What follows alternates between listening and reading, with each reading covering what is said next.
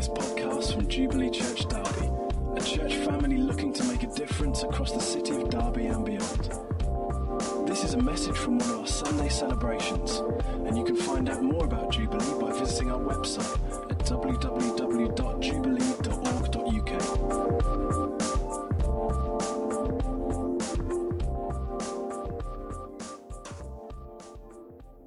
as we work our way through our new series in the book of Acts. So if you are, as I say, if you are here this morning, obviously you're here this morning because you're sitting there. By the very fact you are here this morning, you are here right at the beginning of our brand new. I'm really excited to be kicking this off. I'm not sure how long this series is going to take. It's one of those, we'll make a start but now we know exactly how many verses are in the book of Acts. In fact, uh, let me just do it. Where is Sandeep? Is he gone? What was the answer to the question? How many verses are there in the book of Acts? Words. Oh, okay. I want to do. Uh, oh. Okay, I was hoping it was verses. Because um, if we break it down by the number of verses we're looking at this morning, you could be thinking we might be here for the next millennium. That may be true, but I think it's unlikely. We may pick up some pace uh, as we go. The book of Acts is full of God at work. It's a great account of the beginnings of the early church, of the kingdom of God advancing into new territory. It has lots to teach us. And I don't know about you, but for me, I'm hungry to learn. Are you as well? Are you looking forward to learning from the book of Acts? I most certainly am and have really enjoyed spending some time in it. But listen, let me challenges that scripture will bring us. There will be some challenges for us as a community of people, for us as a church. This book is going to challenge us. I'm warning you now. And also for us as individuals, there are going to be some challenges that are going to come to us. And we're going to think, oh, God's word is challenging us. I'm warning you now. But, friends, that's good, isn't it? We want to be challenged, we want to be provoked, we want to be stirred and equipped by God's word. And so I'm looking forward to it. And uh, I trust you are as well. We may well intersperse this series with a few other things. There are one or two other subjects we're looking at together. I think it'll be great to get those in before we finish Acts. And uh, so we, we may mix and match a little bit, uh, but that's okay. The bulk of our preaching over the next little while will be from the book of Acts. So if you want something to, to read uh, in the however many days it is till summer, then uh, I want to encourage you read through the book of Acts and ask God to speak to you. And we'll be spending some time in it on a Sunday. So the book of Acts is actually a second volume of a two volume series. So it's written by, by Luke, and, um, and we see right at the beginning of Acts, he says, In my former book, Theophilus, I wrote all about all that Jesus began to do and to teach. And so Luke refers straight back to the previous writing of his, his previous book, which is his gospel, the Gospel of Luke. And he's now writing part two, if you like. And he's writing to uh, this person, Theophilus. I was talking to, to James's dad yesterday, trying to work out who Theophilus was. Uh, you know, there's different theories about.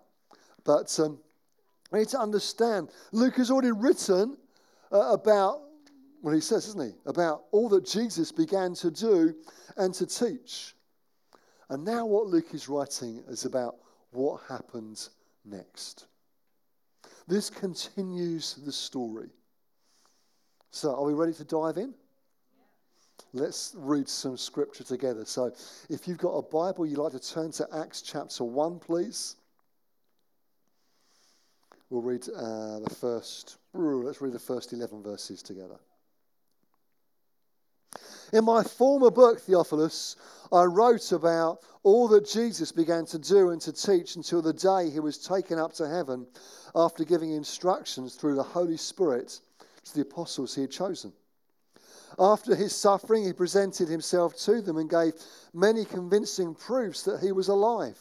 He appeared to them over a period of 40 days and spoke about the kingdom of God.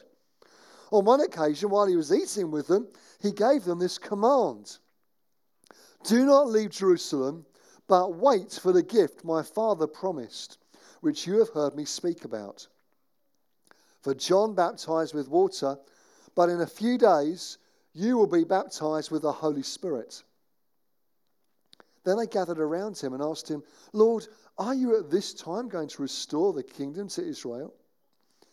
He said to them, It is not for you to know the times or dates the Father has set by his own authority, but you will receive power when the Holy Spirit comes on you. And you'll be my witnesses in Jerusalem and in all Judea and Samaria and to the ends of the earth. After he said this, he was taken up before their very eyes, and a cloud hid him from their sight. They were looking intently up into the sky as he was going, when suddenly two men dressed in white stood beside them. Men of Galilee, they said, why do you stand here looking into the sky? This same Jesus who has been taken from you into heaven will come back in the same way you've seen him go into heaven. Let's pray. Father, we want to thank you now for your goodness, your love, your presence with us. And we thank you for your words. We thank you for this, this book we call the Bible. We thank you for your, your words to us. And we pray now as we spend these moments uh, in these verses this morning that, God, you would speak to us by your Spirit. I pray that you'd give us ears to hear all that you have for us this morning, both as individuals and as a church community together. God, we say, would you speak? Would you speak to us from your word? We ask it, please, in Jesus' name. Amen. Amen.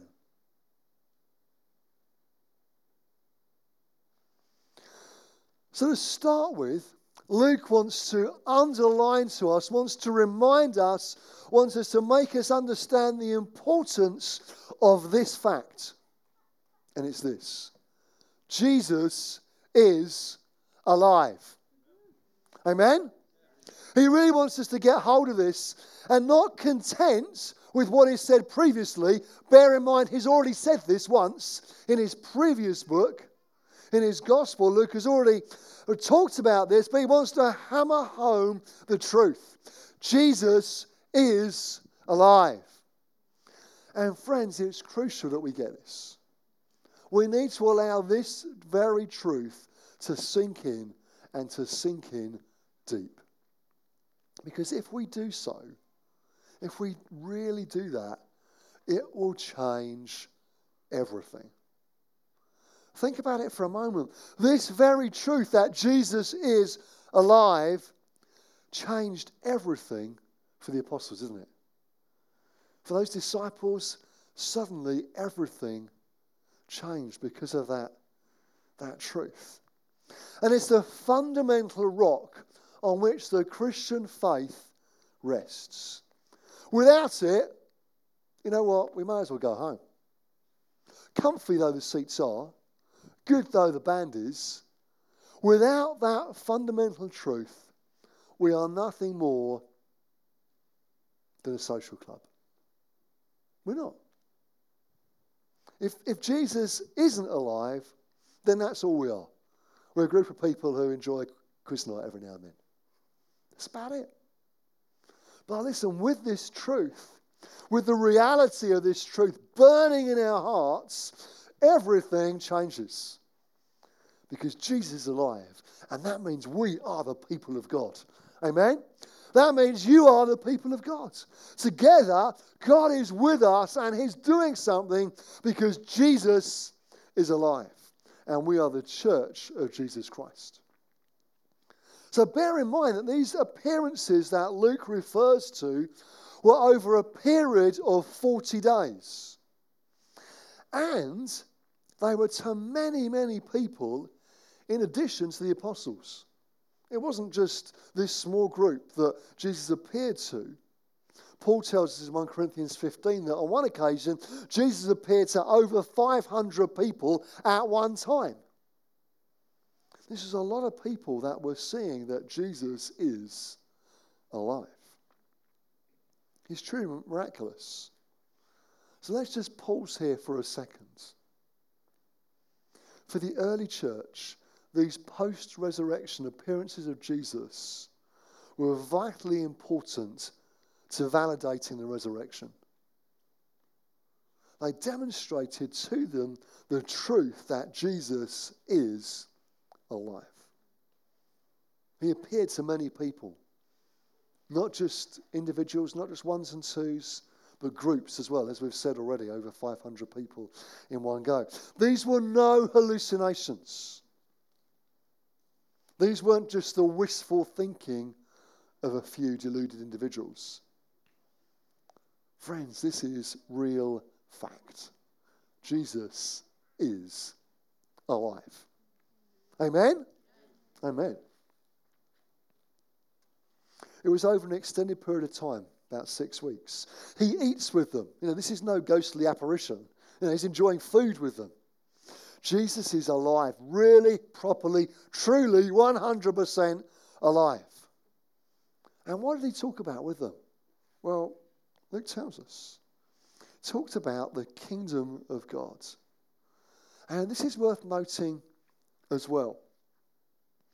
You see, churches like ours, uh, and there are many, both in this city and, and in this nation, churches like ours have spent many years talking about restoring the church, bringing the church back to what God intended the church to be. Where we've lost it along the way, we've talked about restoring the church to what God intended. And there are things that we have done that God has spoken to us about that have helped us to do that. So, the sort of worship we had this morning, where different people were contributing, where there were spiritual gifts at work, different songs were started, and you know, it was that sort of very informal. I think Paul described it as an informal time, which is a great choice of words, a good description, an informal time of us worshipping God together. That would have been unheard of 50 years ago. You know, church wasn't like that. It was much more formal, much more rigid uh, uh, and set. And churches like ours have talked about restoring something uh, to the church that we believe have been lost over the years. And rightly so. The church needed restoring. And, you know, I don't think we've got there yet. I, I think there are still things that God is restoring to us that we've maybe lost or, or, or missed, or He's speaking to us about having a fresh emphasis in. That is good and it's right. I'm no, in no sense critical of that whatsoever. I am very, very grateful for it. I grew up in a more, I, I, guess you'd describe it, a more traditional church. Uh, and when God led me uh, into being part of a, a more charismatic church like, like, like us, I, I was very grateful for his leading. And there's still more for us to do. And uh, we need to make sure we don't take our eye off the ball and think we've somehow made it and got there. We haven't. But listen, I think now it's time for us to take the message of the kingdom outside the four walls of the church. You know, it's right that we're restoring something that, that God says, you know what, there's some things that need putting right here. And there are. And it's right that we do that. But I think one of the things that we need to restore to the church now is an emphasis on the message of the kingdom of God. And that is, yes, it's us, it's for us here as we gather on a Sunday, but it's for those who are not here. It's for those people who are currently not sitting in the empty seats because maybe we haven't invited them yet. It's for those people who haven't heard of the good news of the gospel of Jesus Christ, haven't heard about the kingdom of God. God is restoring to us now an emphasis on the message of the kingdom to those who are far from Him. And it's a message of love, of life, and of hope that our world desperately needs to hear. And so I don't think it's either or. I don't think it's either restoring the church or a message of the kingdom. I think it's both ends. But as we work our way through the book of Acts, there'll be some things that are pertinent to us as a group of believers, that are relevant for us as a local church, that will help us to restore the church to what God really intended her to be. But as well as that, we find the message of the kingdom advancing and reaching people who are far from God and needing to hear about his good news. That sound good? I think it sounds good. I'm really looking forward to it. So, if you've got your Bible there, you might see in verse 4 that Luke tells us on one occasion, while Jesus was eating with them, he gave them this command Do not leave Jerusalem, but wait for the gift my Father promised, which you have heard me speak about. I find it fascinating that Luke records this uh, as a command. That's how he describes it. Now, there are a number of commands in Scripture, aren't there? This is one of them. It's an interesting one, really. While Jesus was with them on one occasion, he gave them this command do not leave Jerusalem, but wait. Yeah, that's a strange command, isn't it? There are lots of commands about loving God, about loving one another, about how, we should live our lives in a way that, that honors God. This seems a strange one. Don't leave Jerusalem, but wait. But it's a command that Jesus gave them. Listen, before we're too quick to apply this to ourselves, let's understand the context here. Remember, the Holy Spirit had not yet been poured out upon the whole church. The Holy Spirit had not yet been given to all believers. Pentecost happens in Acts, in Acts chapter 2. We're still in the opening verses of Acts 1. So Jesus had spoken of the Holy Spirit. The Old Testament had looked forward to the coming of the Spirit on all believers. But it was still a future event yet to happen. That's not the case for us. We now look back and see this happen and see the good that we live in now as a result. So Jesus tells his disciples to wait. And the reason is they need to wait for power. And this is so relevant for you and me. The instruction to them and to us is this don't do things in your own strength. Rely on the power of the Spirit. Don't do things in your own strength. Rely on the power of the Spirit. Or we might say, echoing Paul's instructions to the Ephesians, be filled with the Spirit. The disciples could have been tempted to head out and to start communicating the good news that they were now carrying in their hearts, that Jesus had entrusted to them. They knew that he was risen. They knew that he had spoken to them, and they could have just started to go. But Jesus said, Wait. So their instruction was to wait. I think the Lord's instruction to us is similar but different. His instruction to us is be filled with the Spirit and go. We don't need to be told to wait. We need to be told to go. Yes, we need to receive the Spirit. Yes, we need to be empowered by the Lord, freshly empowered by the Holy Spirit. But if Jesus were here this morning and talking to us, he might put it like this receive and go. Receive and go. So, the gift that Jesus is promising, just to be clear, is the Holy Spirit. And Jesus didn't want his followers operating outside of the authority and power that the Holy Spirit was to give. So the question for, for us, for you and I, is do we always operate under his leading, under his power? Are we always listening for his voice? Is he leading us in the way that he should? Now, I find it fascinating that Jesus uses the word baptize, verse 5. For John baptized with water, but in a few days you will be baptized with the Holy Spirit. It's the same word that the Bible uses to describe the immersion, the totally soaking of a new believer in water to signify their new life in Christ.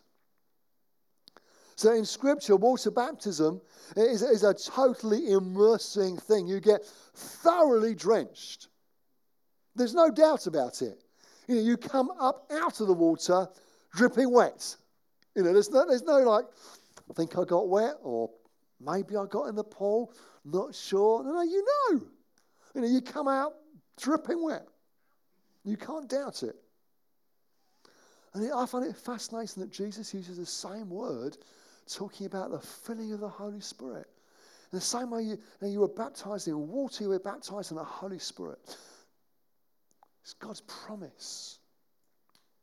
You know when you've been baptized by the Holy Spirit. There will be some evidence. Now, this is different for different people. That's okay. But the point that I believe Jesus is making here is that you'll know. You'll know. Just as you know if you get completely wet, you know, you'll know if the Holy Spirit has come to you in this way. So, what does Jesus promise and why? Well, in verse 8, Jesus promises power. But you will receive power when the Holy Spirit comes on you. And there's a clear and immediate result of this power. Do you see it there? You'll receive power when the Holy Spirit comes on you, and you'll be my witnesses in Jerusalem, in all Judea and Samaria, and to the ends of the earth. This is about power to witness, power to bring the message of the kingdom to those who are far from God, power to extend God's kingdom, power to be a kingdom ambassador. So, what Jesus is saying here is not about having vibrant meetings, about feeling his presence, or even speaking in tongues, good though all those things are. And I'm an advocate of every one of them. What Jesus is talking about here is witnessing. You'll receive power when the Holy Spirit comes on you, and you will be my witnesses. Oh. Now, I know the Holy Spirit does other things too. I get that. But I know that He leads us into all truth. I know that He is our comforter. I, I know that He speaks to us. I know He brings gifts to us. There are lots of things the Holy Spirit does. But here, in these verses, what Jesus is talking about is witnessing about extending his kingdom, telling others about the good news of Jesus.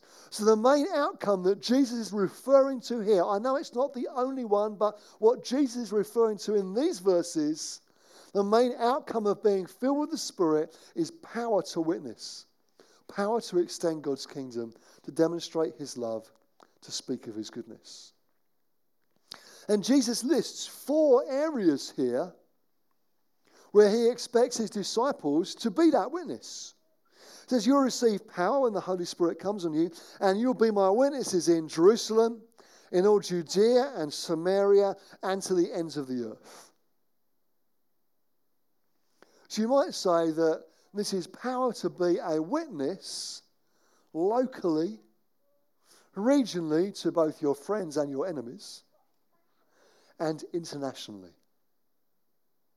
Another way of putting it, I think, might be this this is about power to be a witness to people you know, to people you don't know, and to the ends of the earth. People you know, people you don't know, and the ends of the earth. And the primary reason in this passage why you're filled with the Holy Spirit is in order that you might be a witness, in order that you might extend God's kingdom, in order that you might bring that message of life and hope and goodness of God's love to those around you. That's the point that Jesus is making here. God calls you to be a witness. A witness is somebody who tells what they saw, describes what they have seen. Someone they need to give an account of what has happened. And the same is true here. Friends, you don't need to have all the answers. You don't need to know this book backwards or even just forwards. You don't need to know where every verse is that speaks into every situation. All that you need to do as a witness is to be able to tell what Jesus has done for you. Tell your story. To tell what difference he has made in your life. And if you can't remember every verse that's relevant, that's okay. Don't let it stop you. Because your friends don't need to know every verse and where it is and have a Bible study to start with. They need to hear your story. They'll get to understanding where the verses are and what that means. That will come in time. But your friends who know you just want you to be a witness, to tell your story of what's happened in your life. So let's talk about these categories for a moment people you know, people you don't know, and to the ends of the earth. Firstly, people you know. Let me ask you this Are you being a witness to people you know? Think about the people in your life. Maybe they're people in your family, maybe your friends, perhaps your work colleagues, maybe fellow students that you study with, maybe your neighbours. Think about some of these people for a moment and answer this question for me. Do they know about your Christian faith? Have you ever told them? Is Jesus such an important and central figure in your life that that is really clear to people around you? Or for you, is it more of a Sunday morning, Wednesday evening thing that doesn't so much affect the rest of everyday life for you?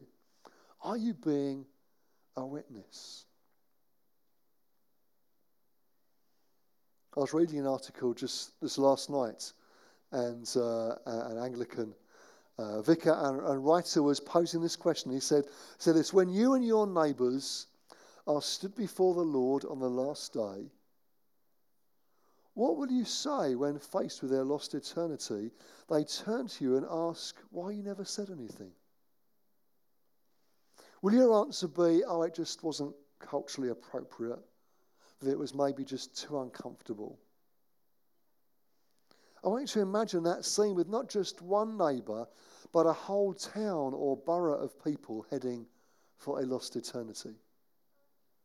Now, listen, we don't want to be motivated by guilt in this. It's quite a heavy way of putting it. But I like the point he's making. Remember the good news here. What the point that Luke is making in these verses is this you don't have to do it in your strength.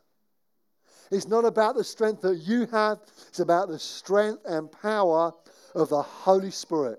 Jesus promises power to witness, the power of the Holy Spirit. So, just in the same way as when you and I might pray for somebody who's sick, we might go to somebody who's in pain and offer to pray for them, expecting that as we step out, as we pray, God will come.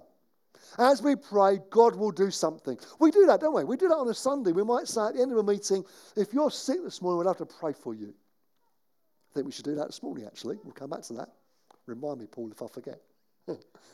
But we do that. We, we, we step out, we lay hands on somebody, and we start to pray, expecting that God's going to do something. I wonder do we speak to our friends in the same way? Do we start to speak, tell our story, tell what Jesus has done for us, and as we do so, expect that God will do something? Expect that the Holy Spirit will be at work in their heart in that moment. Well, I think we should. Because what does the Bible say? What does Jesus promise? Power to be a witness. Power is not just about having the right words, it's not just about being a good communicator. Paul said, didn't he? It wasn't with wise and eloquent words that he shared the gospel, it was with the power of the Holy Spirit. It's what Jesus is promising to us here. And he promises it to you and to me this morning. That's good, isn't it? So, with that in mind, Are you making the invitation? Are you making the ask? When was the last time you invited somebody to church on a Sunday? When was the last time I did that? You see, the other exciting thing here is just as the Holy Spirit is empowering you to be a witness, the Holy Spirit is also at work in their heart, ready to listen, ready to hear, preparing the ground, going before you. So, particularly when you hear that still small voice of the Holy Spirit saying, Now would be a good time to tell them about your faith. Now would be a good time to offer to pray for their family. Now would be a good time to invite them to Alpha or whatever it might be the Holy Spirit says to you. That you can be sure that that's because He's gone ahead of you. He's already working in their heart. He's just asking you to mop up what He started. It's not that you have to initiate it, it's actually that He's initiated something already. He's just saying to you, Can you get in the back of what I've started? Because as you do that, God comes with power to people you know.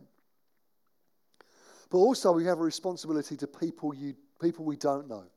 That's the second category people you don't know. We have a responsibility, together with other churches in this city, of reaching people in this city with the good news of Jesus. We have a responsibility, together with other church communities, of reaching people where you live, telling them about the good news of the gospel. So it may be something we organise as a church.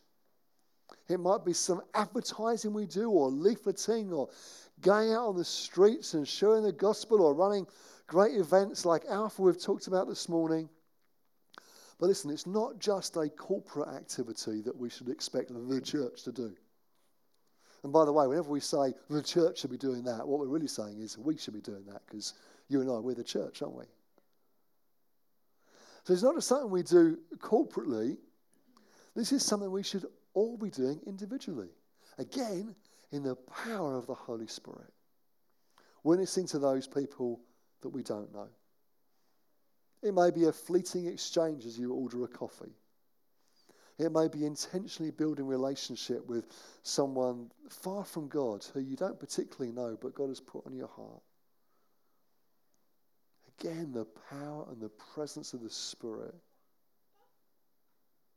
is available to help us. And as before, we should be listening for His prompting, the quiet voice of Him speaking to our heart and for us following his lead. And remember how you've learnt to recognize the voice of the Holy Spirit and having a word of knowledge for somebody as you pray for them on a Sunday? You can do the same thing on a Monday. Maybe different language you'd use, but same gift, same power, same Holy Spirit. You know, all of us live around thousands of people far from God. Thousands of people. So, how are we going to reach them with the gospel? I've just been so challenged this week as I've been looking at this passage afresh, thinking, what do I need to be doing? What do I need to be doing? What should we be doing to reach people around us we don't yet know, but we do know that they're heading for eternity far from God? What am I doing about that? What are we doing about that? What is God saying to us? The final category, which we need to get, oh, crikey, we need to get to quickly because time is, is rushing away, is the ends of the earth. If we take seriously the call to our Jerusalem and Judea and Samaria, you know, our place and places near us, be it people that we like and get on with or those that we don't, people close and in our region, if we take that seriously, we can fall into the trap of thinking, but you know what? I've got no capacity left for the ends of the earth. Where's the time and energy left for that? And I can understand it seems such a huge task. But if we say that, if we say it's not for us, then not only is that unbiblical, but it's disobedient. Because God calls us to have a heart for, a passion for, and desire to reach the ends of the earth with his kingdom. God's heart and plan has always been for the whole earth to be filled with the knowledge of the Lord as the waters cover the sea. Recognize that verse? That's always been God's plan. And He calls us to be part of it. We should always have an ends of the earth perspective, reaching the nations. So, if all this is true, and if you agree with all that I've said, what should we be doing about it? As we begin to wrap up, what are our actions out of this? Increasingly, when I'm in meetings, I'm thinking, okay, we've made a decision. What are we going to do about it? What are our actions? What needs to happen as a result? And I was thinking here, well, you know, what actions need to happen here? What needs to happen as a result of understanding the truth of these few verses in the beginning of Acts? What should we be doing? Number one, let those who are close to us both see by our lives and hear by our words the gospel. Let those who are close to us both see and hear the gospel. Number two, let's always be listening for the prompting of the Holy Spirit to bring His words into a conversation. Be that with people you know or those that you don't know. Number three, let's be intentionally making friends with those who are far from God, not as a project, but out of a deep heart and love and care for those who are far from God. Number four, before Jesus spoke, he allowed his heart to be moved by compassion. We see that in the Gospels. Jesus was moved by compassion. So let's do the same. Look for ways for God to enlarge your heart for those who are far from Him. Look for ways for God to enlarge your heart for those who are far from Him. Two more. Number five. Let's be doing all we can to be part of reaching the nations for Christ. That may be praying, it might be giving, for some, it might be going. But let's make sure that we're doing at least one of those things, if not more than one. Let's have a heart for reaching the nations for Christ. I'm talking to a, a couple, a family really at the moment. Uh, they've got intention and a, a heart to, uh, to move to Cambodia to plant a church in a place called Siem Reap. I've spoken of it here before, place I visited and have, have got to know.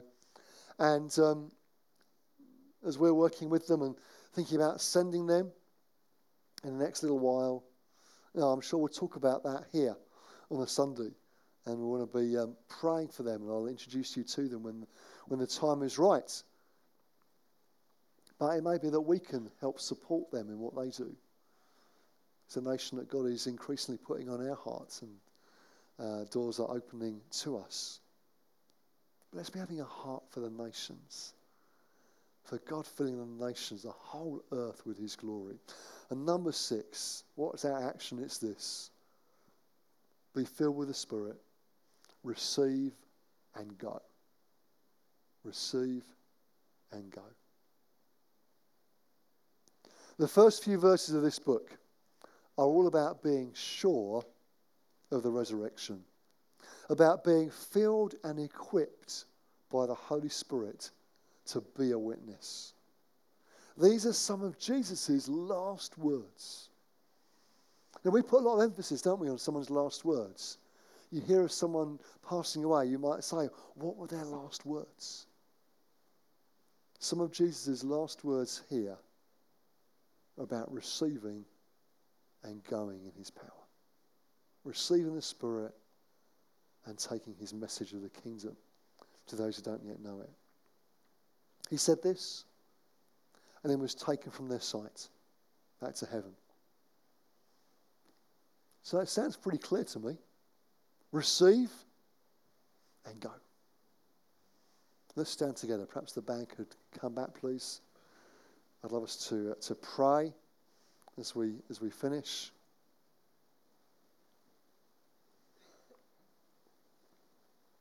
I want us to pray for a fresh heart of compassion for those who don't know Jesus yet. This is a subject where we could think, oh, there's so much to do. We could feel sort of down about that. Or we could think, oh, you know, there's so much to do, I must do it. And we can get sort of guilt tripped into some of these things. I don't want that to happen for us this morning. I want us to be motivated by God's grace and equipped by his power. But just as Jesus had his heart moved with compassion, I'd love us to pray that he would move our hearts this morning. You up for that? And then, as a result of that, to be freshly filled and equipped and empowered to be a witness. Because I know that I need that. And my guess is that you do too. Yeah? So let's pray. Going to lift your hands to the Lord. Father, we thank you for your presence with us. Lord, we thank you for your goodness. We thank you for this book of Acts that we're going to spend some time in now. Lord, for these first few verses that Luke sets the scene. We thank you, Jesus, that you are risen. And we thank you for the clarity we have here about receiving your Spirit and going in His strength and His power. And so this morning, Lord, we say, Would you move our hearts? Would you do something in us that gives us a fresh compassion for those who are lost, for those who are far from you? Lord, would you do something in our hearts that moves us afresh today? Lord Jesus, just as you were moved by the people you saw as, as helpless, really. God, I pray you'd do something in our hearts that we'd be so moved by compassion for those who are far from you. And Lord, I pray right now that you would fill us afresh with the Holy Spirit and that you would equip us to be a witness for you in your power. So, Holy Spirit, would you come right now? God, would you come? Would you sweep right across this room? Would you equip us afresh? Would you speak to us? Would we learn to hear the voice of your Spirit? Would you fill us with your power in order that we might be a witness for you? And God, I pray right now for fresh boldness. Just as I was praying this week and looking at this passage, I just felt the Lord speak to me about a boldness that He wanted to give us. So, Father, I want to pray right now that God, you would make us bold for you. That you would give us a boldness to speak of you, to demonstrate your goodness and your love, to not be afraid of speaking your name and who you are to those around us. God, I pray as a church, you would make us bold in advancing your kingdom that God will be bold in taking your good news of the gospel, of your message of the kingdom to those around us. Lord, in every circumstance and situation, we say, God, make us bold. Fill us afresh with the Holy Spirit. And Lord, just as it was said of some early believers that they turned the place upside down, I pray it will be said of us because we're bringing your kingdom and its glorious message to this city, to the villages and towns around us, to this nation and the nations. God, would we be able to play our part in all you're calling us to? We ask it in Jesus' name. And everybody said, Amen. Let's worship the Lord together as we finish. Thanks, Adam.